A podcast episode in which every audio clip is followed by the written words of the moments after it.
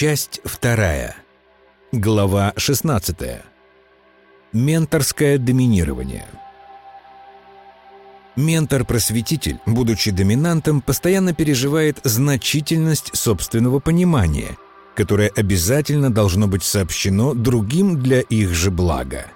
Заинтересованность в отношении к себе как к носителю исключительно ценного в позиции доминирования становится моментом существенного внимания. Для доминанта-ментора осуществление необходимого смысла совместности – это, среди прочего, и осуществление своего благотворного и обязательного влияния на других. Доминант-ментор заинтересован не только в развитии общего для всех смысла, но и в определенном отношении к себе других. В совместности с доминантом-ментором все должны испытывать благотворное влияние его личности и платить налог на признание его личной значительности – Заинтересованность ментора в признании своих дарований вовсе не означает, что таких дарований нет. Но он искренне считает, что другие не могут не оценить его самого и того ценного личного влияния, которое он оказывает на своих подчиненных. Доминант-ментор – это самый либеральный тип непаритетности в вынужденной совместности – Переживание самолюбования, если и требует смысловой совместности с зависимыми подчиненными, то только для их же блага. Поэтому и снисходительность к другим – это скорее естественное ограничение своей радости для искреннего стремления к хорошему. Доминанту-ментору не безразлично, что говорят и думают друг о друге его подчиненные. Его интересуют сплетни, потому что он полагает, что с их помощью сможет понять и отношение к себе, и правильность собственного понимания других. Паритетный подчиненный Для паритетного подчиненного доминант-ментор – явление понятное в том смысле, что подчиненный понимает необходимость обозначения особого отношения к особым дарованиям доминанта. Доминант ожидает искреннего восхищения по отношению к своим дарованиям, и для поддержания рабочих отношений паритетному подчиненному приходится обозначать свое восхищение. Паритетному подчиненному самообожание доминанта и его заинтересованность в подтверждении этой значительности кажутся смешными. Но в необходимости приходится жить и с этим. Поэтому паритетный подчиненный вынужден скрывать свое отношение к тому, что кажется ему смешным и комичным. Однако необходимость закрытой позиции представляет для него неудобство. Поскольку приходится поддерживать совместность, паритетный подчиненный вынужден имитировать поведение, которому доминант сможет придать желанный для себя смысл. Можно сказать, что основным скрытым переживанием паритетного подчиненного в совместности с доминантом-ментором является чувство неловкости – для паритетного подчиненного постоянно существует вопрос меры имитации своего восхищения, поскольку обслуживание необходимого отношения к доминанту, если и не вступает в прямое противоречие со смыслом общей необходимости, то во всяком случае не помогает осуществлению личного смыслового присутствия. Смысловое присутствие паритетного подчиненного в совместности с доминантом-ментором постоянно требует мимикрии – Переживание неловкости заставляет паритетного подчиненного дозировать проявление своих восторгов перед мудростью доминанта, освобождая свое внутреннее пространство от бессмысленного с его точки зрения. Паритетный подчиненный надеется, что объективная необходимость его участия в общих смыслах позволит ему сократить объем платежей в виде обязательного выражения своего восхищения мудростью доминанта. Доминант-ментор не может не замечать некоторой скуповатости в отношении к своему величию со стороны паритетного подчиненного. И его неотзывчивость он может отнести или за счет упрямства последнего, или за счет его эмоциональной черствости. Для доминанта-ментора паритетный подчиненный не подарок. Конечно, его можно терпеть из-за необходимости, но личная близость с ним ограничена высокомерием такого подчиненного, как считает доминант-ментор.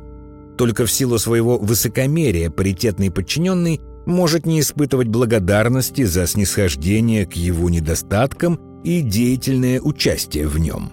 Поэтому совместность с паритетным подчиненным для доминанта-ментора постоянно содержит момент огорчения.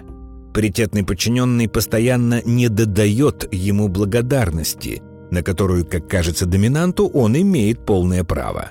Поэтому доминант постоянно обижается на такого подчиненного. Роль паритетного подчиненного при доминанте-менторе – это роль городского сумасшедшего.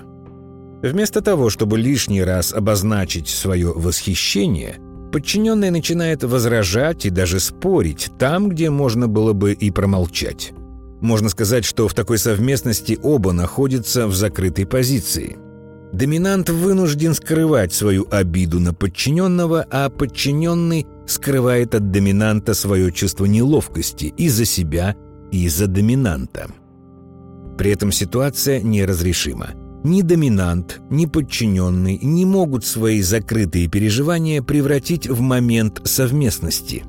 Доминант не может сказать, что мог бы рассчитывать на большую благодарность, поскольку ее выражение не связано с объектными действиями. А что касается подчиненного, то он может высказать все, что думает о комичных странностях доминанта, только если из совместности нужно уходить, хлопнув дверью.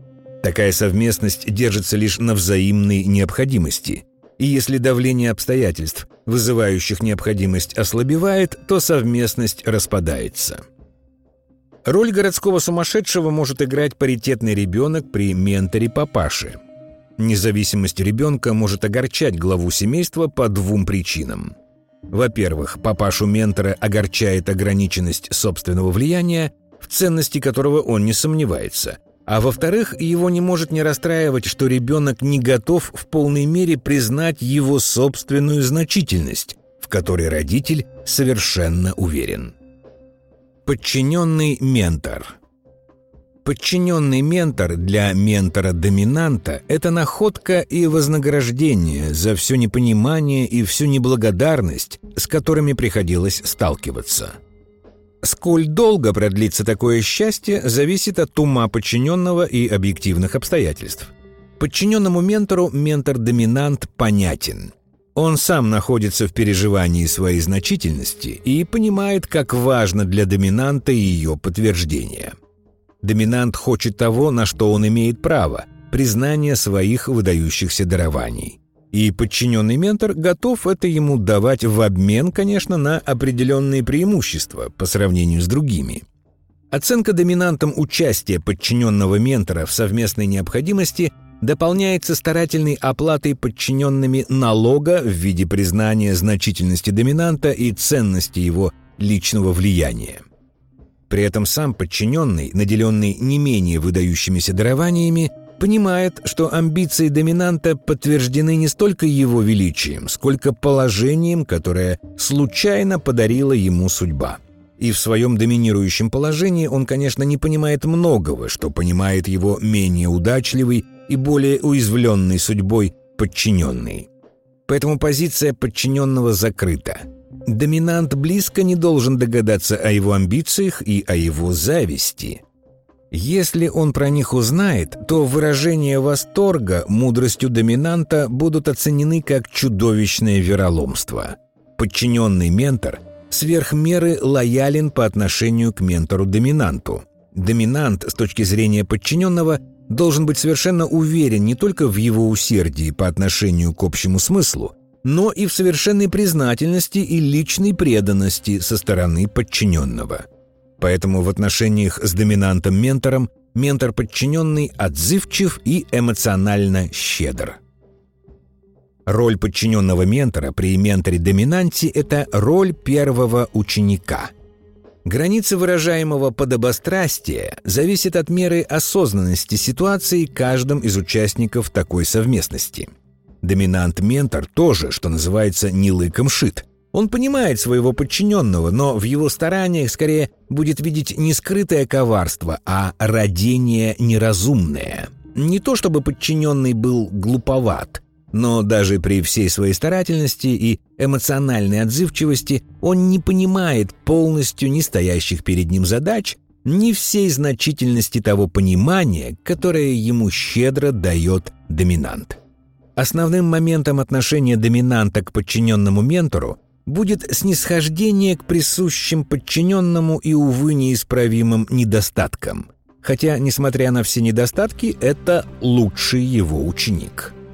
Оба находятся во взаимно закрытой позиции. Доминант вынужден скрывать свое разочарование и понимание ограниченности подчиненного, а подчиненный вынужден как огня бояться разоблачения своего истинного отношения к доминанту. Поэтому в такой совместности существует переживание страха взаимного разоблачения. Ни доминант, ни подчиненный ни при каких обстоятельствах не признают того, что они думают друг о друге. Несмотря на эмоциональную щедрость подчиненного и искреннюю снисходительность доминанта, это совместность взаимно закрытых позиций и вынужденного взаимного одиночества. Если обстоятельства необходимости поддерживают такую совместность, то она будет устойчива, но в ее продолжении никто не получит тайно желанного для себя – при случае подчиненный ментор или выйдет из такой совместности, или займет место доминанта. В этом случае снисхождение возможно, но его проявление будет зависеть главным образом от обстоятельств. При таком развитии событий экс-доминант столкнется с переживанием сокрушительной несправедливости и с глубоким разочарованием в своем выдающемся ученике. Роль первого ученика может исполнять, например, аспирант при профессоре-менторе. Отношение аспиранта к своему профессору почти искреннее. Ну а то, что профессор падок на грамотную лесть, так почему бы этим не пользоваться? Тем более, что и сам аспирант радуется такому же отношению к себе студентов. Аспирант даже не обманывает своего профессора – ну, а если профессор почтительное к себе отношение связывает лишь со своими выдающимися качествами, то это уже его дело. Подчиненный обличитель Обличитель к доминанту-ментору относится с недоверием. Он не сомневается, что его величие, если и не пустое, то, по крайней мере, сильно преувеличенное – Самолюбование доминанта он считает недостойным и поэтому испытывает к нему презрение. Поэтому в совместности с доминантом-ментором обличитель находится в переживании острой неудовлетворенности, которую вынужден скрывать.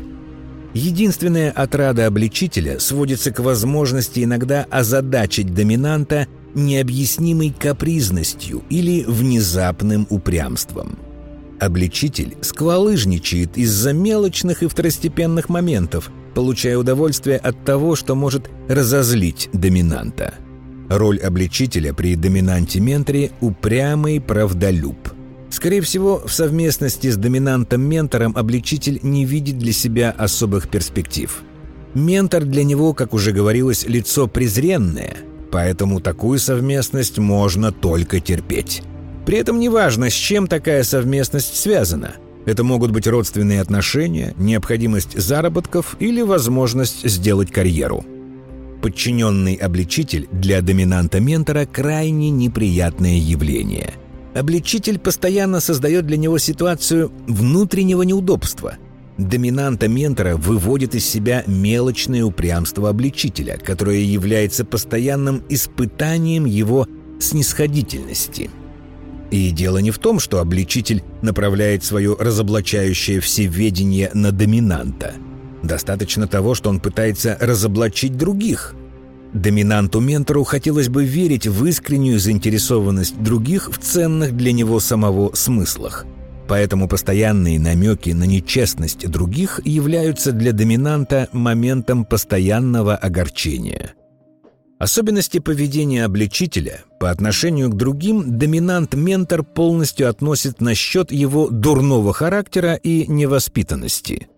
Доминант вынужден постоянно ограничивать неуместные проявления мелочности и упрямства обличителя, поскольку это мешает и ему самому, и другим. Если в силу необходимости между доминантом-ментором и обличителем-подчиненным возникают тесные отношения – то основным моментом отношения доминанта к обличителю будет недоверие. Доминант будет постоянно видеть в действиях обличителя скрытые мотивы, а его собственную подозрительность и мелочное упрямство он будет понимать или как неисправимое слабоумие, или даже как проявление злонамеренности. Поэтому совместность между доминантом-ментором и обличителем не может быть устойчива. Роль упрямого правдолюба может исполнять, например, один из сотрудников начальника-ментора – Сотрудник-правдолюб видит, как другие пользуются расположением начальника вовсе не для общего блага, а начальник этого не видит. А когда правдолюб пытается на это намекать, его останавливают. Поэтому любую возможность настоять на своей формальной правоте он будет использовать, чтобы порадоваться возможности установить справедливость и взбесить своего патрона. Начальника такое поведение будет выводить из себя. Во-первых, из-за неуместности мелочного упрямства подчиненного, а во-вторых, из-за необходимости согласиться с его формальной правотой. Подчиненный деспот Деспот-подчиненный в совместности с доминантом-ментором искренне не понимает, почему возможность власти ограничивается только уговорами и объяснениями – Неспособность ментора разобраться с другими по всей строгости у деспота подчиненного вызывает непонимание и скрытый гнев. И это непонимание он объясняет ничтожностью доминанта, который позволяет другим манипулировать собой. Деспот знает, как нужно вести дела. Поэтому в стремлении к лучшему он постоянно будет пересекать границы собственной ответственности, бесцеремонно вторгаясь туда, где его присутствие не предполагается. Деспот считает, что доминант-ментор – неисправимый романтик, который ждет от других того же, чего они не могут ему дать. Деспот считает, что доминант-ментор только развращает других своей благодушной снисходительностью и оценивает его благодушие как неисправимый и достойный презрения изъян – Роль деспота при доминанте-менторе – это роль решительного солдафона. Доминант иногда сталкивается с ситуациями, когда все мыслимые средства увещевания и убеждения своих подчиненных не приводят к желанному результату. В таких случаях роль решительного солдафона, которую с радостью выполняет деспот, может быть уместна. Но насилие вступает в противоречие с убежденностью доминанта-ментора в безусловной ценности убеждения и назидания. Поэтому рвение деспота подчиненного доминант-ментор будет расценивать как бестактное покушение на ценность своего понимания и как помеху своему благотворному влиянию на других. Ментор может только терпеть деспота рядом с собой и только для случаев крайней нужды – Поэтому для доминанта-просветителя подчиненный деспот – это большая неприятность. Все попытки деспота-подчиненного стать активным участником общего дела сталкивается с ограничением его рвения доминантом. Деспот постоянно будет переживать унижение от того, что его стремление к справедливым и решительным действиям не находит ни понимания, ни поддержки – Деспот вынужден скрывать от доминанта свое презрение к нему и чувство унижения от ничтожности своей роли. Поэтому в совместности с доминантом-ментором деспот подчиненный всегда вынужден находиться в закрытой позиции. Только в силу необходимости деспот может быть в совместности с доминантом-ментором. Для себя он не видит никаких перспектив, и как только появится возможность, он оставит доминанта-ментора – Доминант тоже не будет особо огорчен. От участия решительного солдафона всегда было больше неприятностей, чем пользы. Роль решительного солдафона может исполнять, например, один из родственников в большой семье. Когда глава семьи, ментор, не может договориться с другими и угомонить их, родственник-деспот в роли решительного солдафона может быть полезен – но после его вмешательства главе семьи долго приходится жить с неприятными последствиями и грустными переживаниями. В таком семействе оба вынуждены терпеть друг друга и по возможности как можно реже пересекаться. Доминант-ментор хочет одновременно вести дела и получать удовольствие от выражения к себе особого отношения своих подчиненных. В совместности с доминантом-ментором возможны четыре роли. Паритетный подчиненный играет роль городского сумасшедшего. Ментору достается роль первого ученика, обличитель выступает в качестве упрямого правдолюбца, а деспоту остается роль решительного солдафона –